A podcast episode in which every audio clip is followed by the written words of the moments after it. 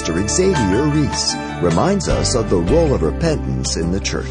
The word repent means to change your mind about God and what you're doing, how you're living. You acknowledge your sin, you confess your sin, you abandon your sin, and if possible, make restitution. But those are the characteristics of repentance.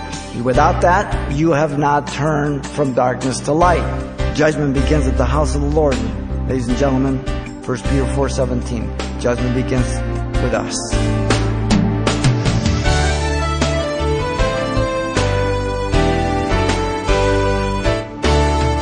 Welcome to Simple Truths, the daily half hour study of God's Word with Xavier Ries, Senior Pastor of Calvary Chapel of Pasadena, California. For a lot of Christians, their faith is based on a day of the week. But Pastor Xavier reminds us that our faith should dictate how we live day in and day out.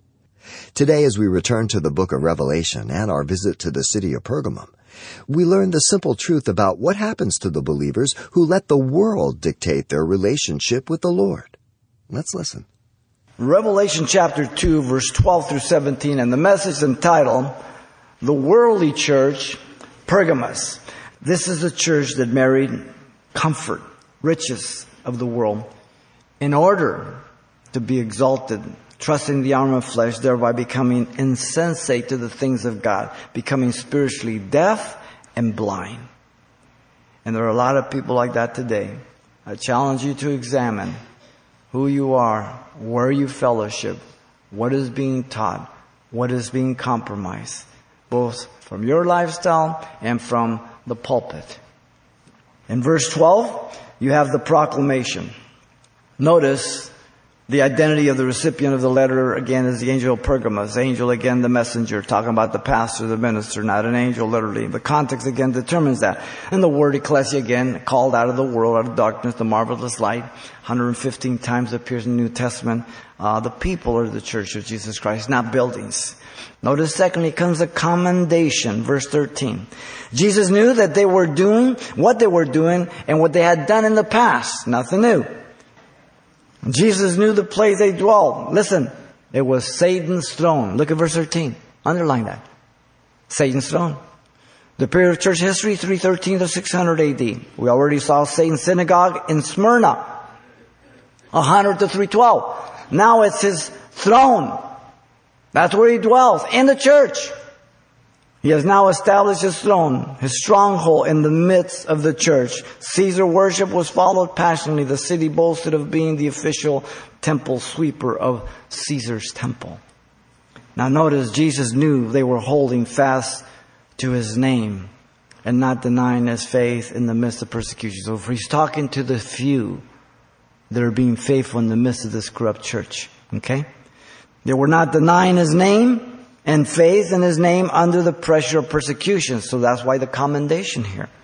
Faithful are those who confess Jesus and do not deny the faith. For them, the sword of judgment dispels all fear.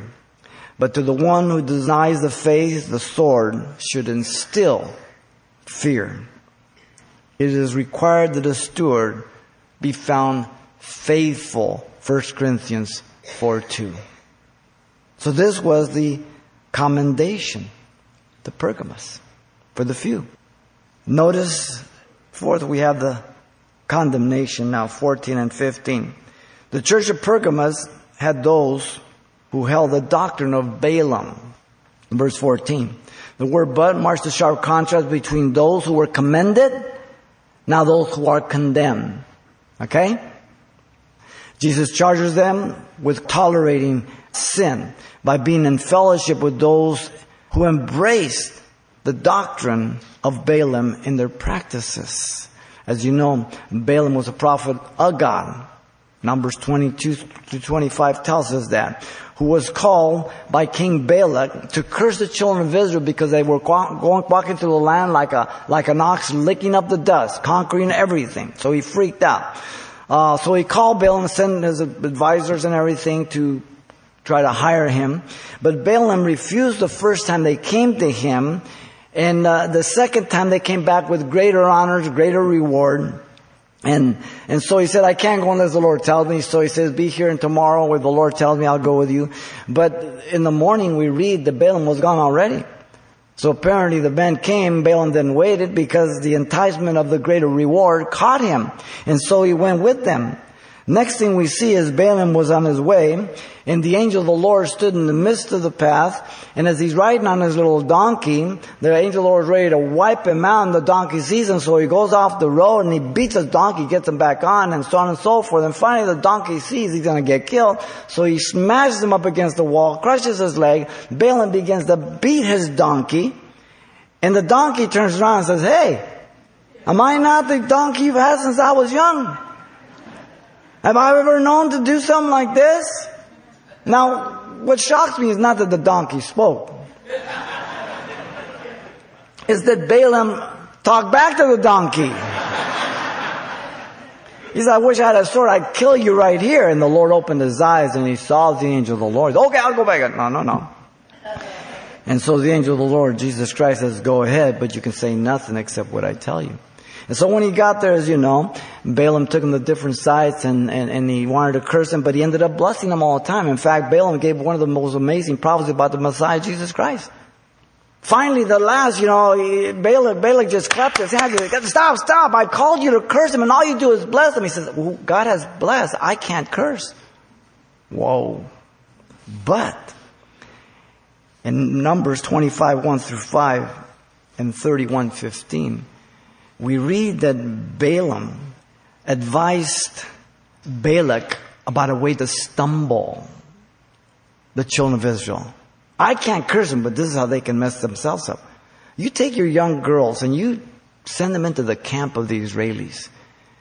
And, and, and, and let them invite them to come in one of their worship services of their pagan gods. So they can teach them how they worship sexually. You see, all the, all the majority of worships of the Old Testament of the pagans were, were, were sexual rite worships. And as, as Moses was there with Joshua and Phineas and this young Hebrew guy has, walks right in front of them, between them with a sweet wiggly thing, they go into a tent and they go at it and Phineas was so outraged, he grabbed his lance, his javelin and thrust them both through and God blessed Phineas because of his zealousness for God. But notice by eating things sacrificed to idol in verse 14 and committing sexual immorality, they both go together. You start eating of the world's table. Pretty soon you'll be in the bed of the world.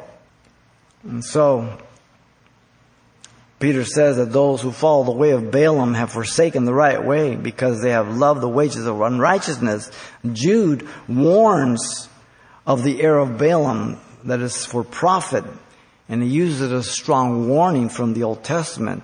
2 Peter 2.15 and Jude is only one chapter, verse 11. But you have the warning all throughout Deuteronomy 23.4, Joshua 13.22, and many, many others.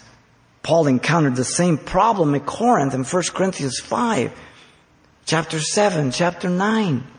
The young man was sleeping with his stepmother downright right sin. But then also the Corinthians were involved in eating of meats and fornication with the idol temples of before. Paul says, what are you doing? Some of you perhaps are in an adulterous relationship and you still come to church. Now I'm glad you're here. But I hope you hear the last line, repent.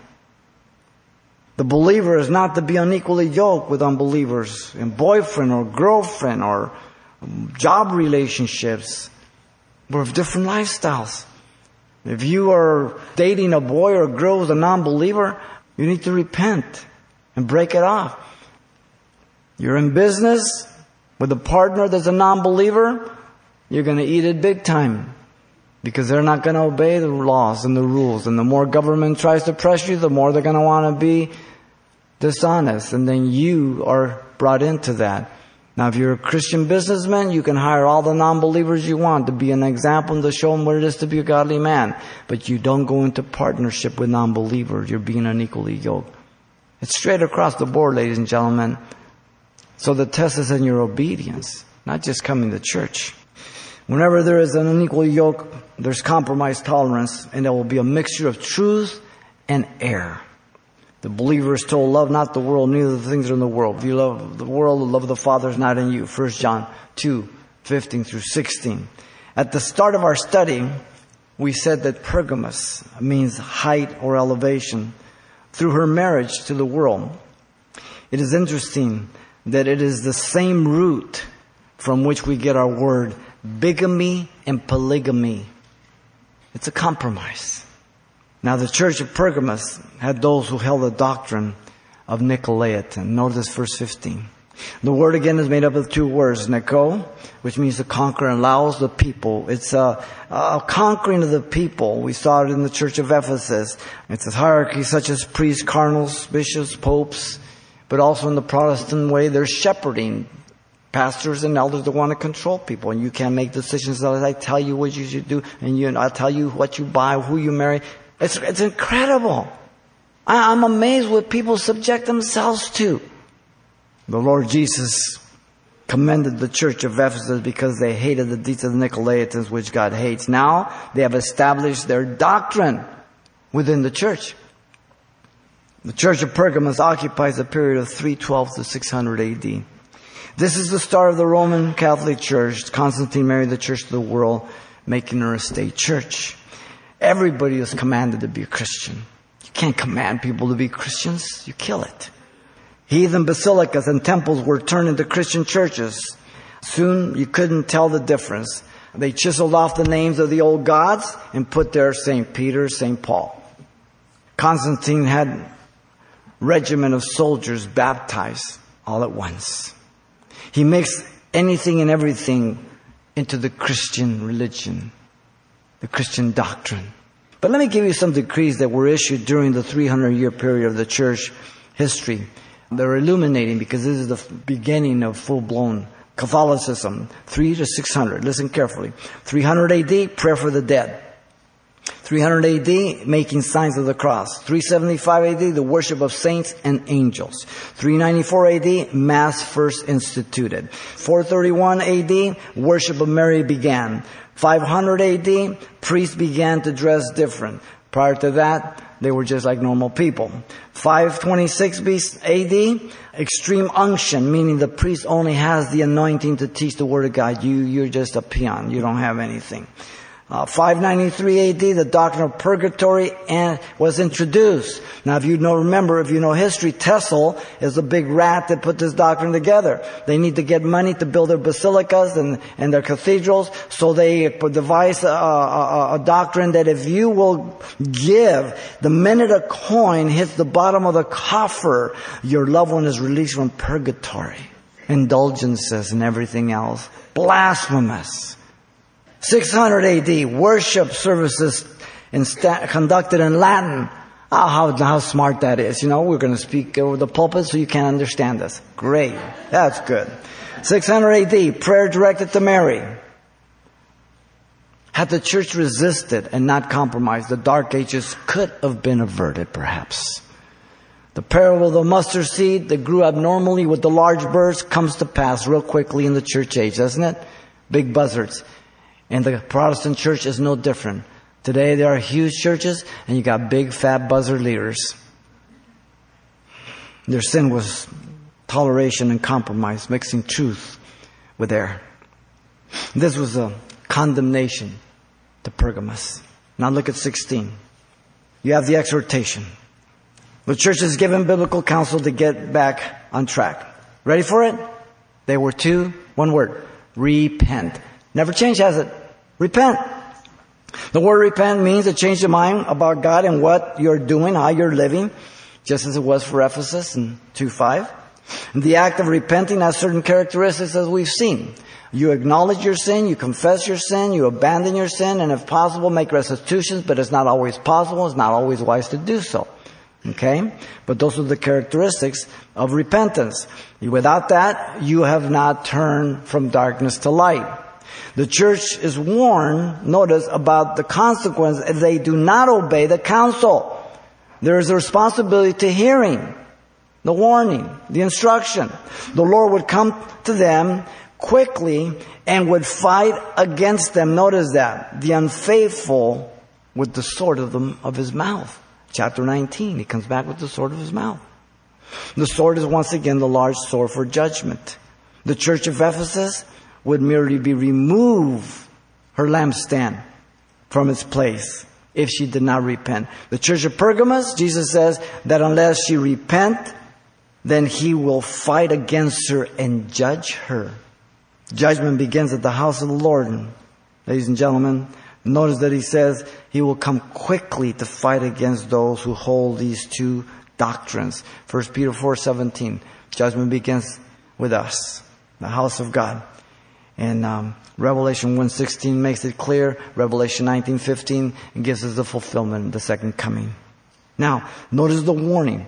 To repent is the way of averting judgment, and the consequence is a promise of judgment. The city of Pergamos was under Roman rule. The sword was very relevant to her. Roman governors divided into two classes. Those that they had the ius gladii, the right of the sword, to take life and to spare it, and those who did not. The Lord was the true ruler over every empire. An application here. He had the absolute right to exercise judgment and to take life without any danger of making any error. He knows the heart of every person. Caesar worship demanded confession to extremes of death.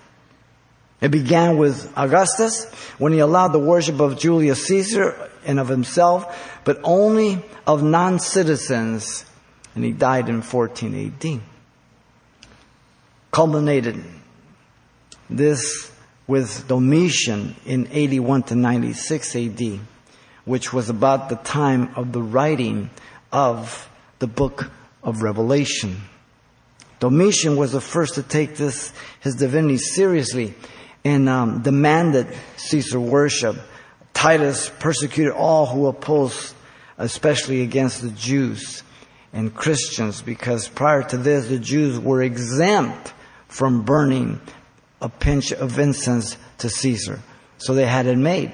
So that's why the Jews could persecute the Christians because they weren't being persecuted by Rome. But at this point, it's come home to bite them now. This was the exhortation to Pergamos. God's always reaching out to exhort you, exhort me to turn, to get right, to stay right. He doesn't want to judge. Sixth here, verse 17, comes application, which again is the most important here for us today. We make sure we, there must be application. The declaration is an invitation for anyone. Notice, there must be a willingness to listen if you find yourself in such a church condition or the condition of an individual as a Pergamos. If this identifies you, then you need to pay attention. There is a sense of responsibility and accountability at your hearing. There is culpability for every person who does not listen and take the way of repentance. Jesus' famous words, he who has an ear, let him hear. Here is the Spirit says to the churches, the representative of Jesus. Jesus said, take heed what you hear and how you hear. Notice the declaration is an invitation to obey what the Spirit says to the churches. To obey. Literally let Him accurately and effectively hear. The obedience is not limited to the message to the church of Pergamos, but to all seven messages, as we have pointed out in the first two. The word church is again is in the plural, like in the others, and the Spirit is the speaker in the person of Jesus Christ, the comforter, the one to come alongside and to represent Jesus Christ. Notice here the declaration towards the end of 17 is the invitation with promise of reward. The one to receive the reward, one word, overcomer. It is the timeless promise is the one who abides in Christ Jesus, who is an overcomer. First John tells us that, but John 15, 1 through 6, abide in me. Apart from me, you can do nothing. My father's the husbandman, I'm the vine. And he says, and then I'll cut those branches and cast them apart. And then he says, and I'll cut that person out doesn't abide and cast them apart. He goes from the branches to an individual. Jesus says that. Okay? So he's not contradicting himself. Our faith is what overcomes the world. 1 John 5, 4 through 5.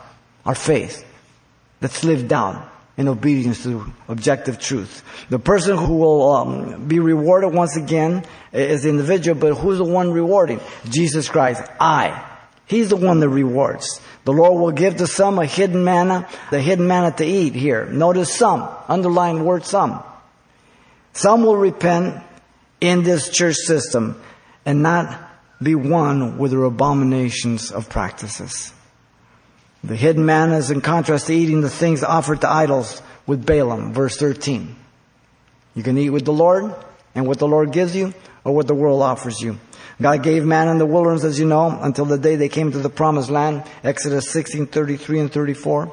Hebrews 9, 29, 4 tells us that. And each person had to go out, as you know, and collect a certain amount of manna each day. The sixth day, they were to grab twice as much so they wouldn't have to go out on the Sabbath day to collect. But as you know, the people grab some more and it turned into worms and they would go out again and Moses rebukes them. We, we, you know, we're no different. Today's the same thing.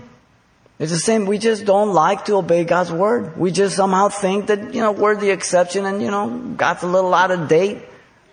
The lesson is that we are to depend on the Lord daily for our bread and, our daily time of spending with Him every day. Now notice God commands here Moses to place a pot of manna, or not here, but he commanded him in the Old Testament, and he placed a pot of manna in the Ark of the Covenant, as well as the table of stones of the Ten Commandments. And the psalmist says that manna was grain or bread from heaven, angels' food in Psalm 78, 24 through 25. Jesus is the bread from heaven that's come down, John chapter 6. He is the bread of life. Now notice the Lord will give to some a white stone also. The high priest used to know the mind of God through the Urim and the Thummim, if you remember. And we don't know what exactly it was, but he had in the pouch in the middle of his ephod. Some believe it was a black stone and a white stone. We're not sure, just speculation.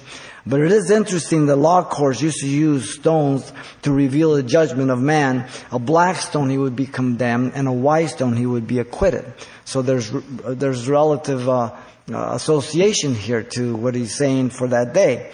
It was used also for an invitation to a banquet, and the stone will have a new name on it and it conferred the privilege or the favor for whatever it was that was going on, whether it be for food or, or for being a victor at a game or for a gladiator who survived and retired and was given the, seta, indicating he was a proven man of valor. Uh, and what a great parallel to the believer who's an overcomer in such a church as they repent, as they remain faithful. It's very relevant here. And the word new there is kainos. It doesn't refer to new in time merely, but new in quality, replacing the old relationship now from being unfaithful to being faithful, from being disobedient to being obedient, from being worldly to being heavenly, spiritual. The color white speaks of righteousness of God, the holiness of God, heaven, newness. The name will be known only to the one who receives the notice. God always likes to change names. Abram, Abraham, Sarai, Sarah, Jacob, Israel, Saul, Paul. Changes names. The message to the church of Pergamos is to not become worldly, tolerating sin in their life, the life of others, compromising the Word of God. The message speaks to a local church and about a local church in John's day. The message speaks of a period of history, 313 to 600 AD. The message speaks of a type of church that will and can exist from Pentecost to the rapture. And the message speaks of a type of Christian in every kind of church. Now you, you get to take the test. You get to correct your own paper. You get to know where you're at. If you're here, only one word for you repent. God loves you. Pastor Xavier Ries with an honest look at what it means to be worldly and what God wants in response from his followers repentance. And you can request a copy of today's challenging lesson titled The Worldly Church Pergamos. It's available on CD for just $4. And this will also contain everything we covered in our study the last time we were together as well.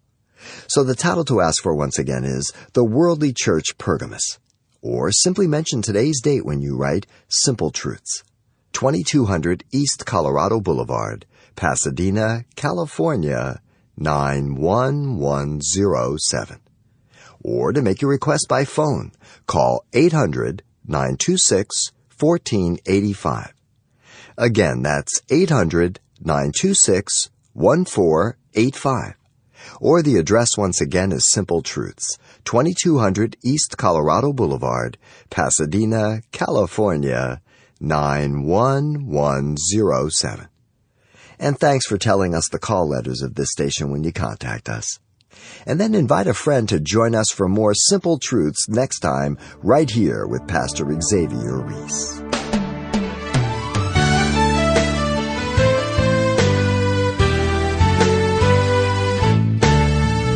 Simple Truths with Pastor Xavier Ries, a daily half hour broadcast, is a radio ministry of Calvary Chapel of Pasadena, California. www.calvarychapelpasadena.com.